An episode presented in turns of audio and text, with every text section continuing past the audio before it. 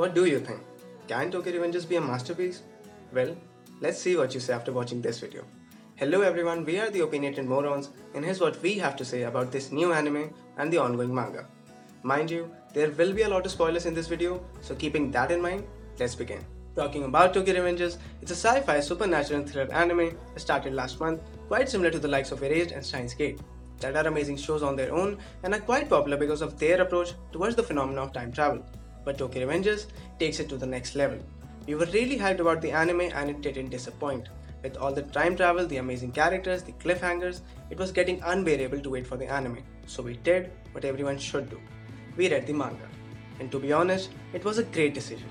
Tokyo Revengers, written by Ken Wakui, follows the story of a guy named Hanagaki Takemichi who, after dying in a sudden accident, finds himself 12 years back in middle school. But was it a sudden accident? Takemichi finds himself in a situation where he has to change the past in order to save his first and last girlfriend, Hinata Tachibana. Still quite similar to Erased, right? Wait until you hear about the first and one of the most important arcs of the manga, The Bloody Halloween. Again, spoiler alert. The arc introduces a lot of new characters like Baji, Hanma, Chifuyu and Kazutoru Hanemiya, which are going to play a really important role in the whole story.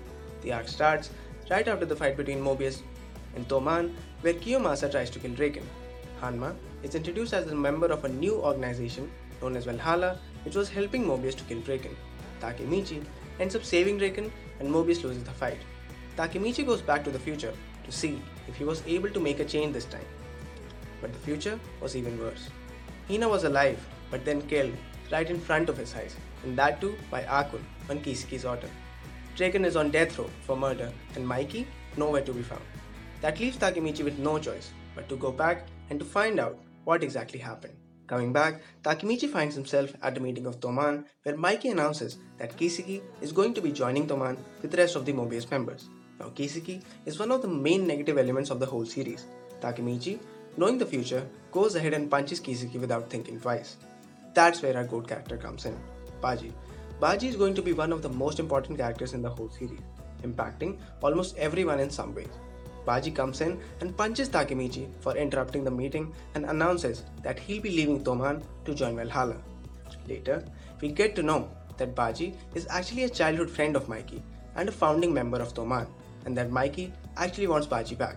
So, what made Baji take the decision of leaving Toman? Being Mikey's childhood friend, shouldn't he stay alongside Mikey and help him achieve his goals? Did something happen between the two that caused that split? All these questions are answered later in the series. Moving on, an all-out war begins between Toman and Valhalla, which results in Takemichi becoming the captain of Toman's first division. Now what do you think would have happened to lead up to this? All we can say is the arc added a lot of emotional elements to the whole sci-fi thriller story and screams to us that they are just kids. Even though they are strong, even though they know how life works, they are just 14-15-year-old kids who don't really know how to acknowledge their emotions, who don't really know how to not get manipulated by others. It's not just a story about time travel, gang wars and cool stuff. It's also a story about friendship, brotherhood, love, suffering and sacrifice. Don't sleep on this anime thinking, oh, it's just a story about time travel. It's so much more than that. Now, I really liked Erased because how determined its protagonist was on saving everyone until the end.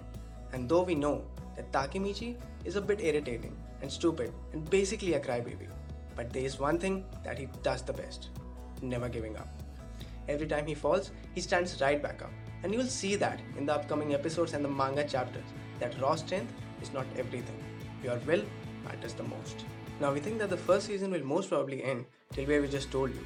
The manga has an immense amount of detail, and if they adapt the anime just as it is without trying to cut it short, then it can surpass many well-established animes in no time. We'll suggest you to go ahead and read the manga because it's too good, but if you want to wait for the anime, you can catch it on Muse Asia's YouTube channel every Saturday. So, let me ask you again, what do you think? Can Tokyo Revengers be a masterpiece? Do tell us your thoughts in the comment section below. Like, share and subscribe to our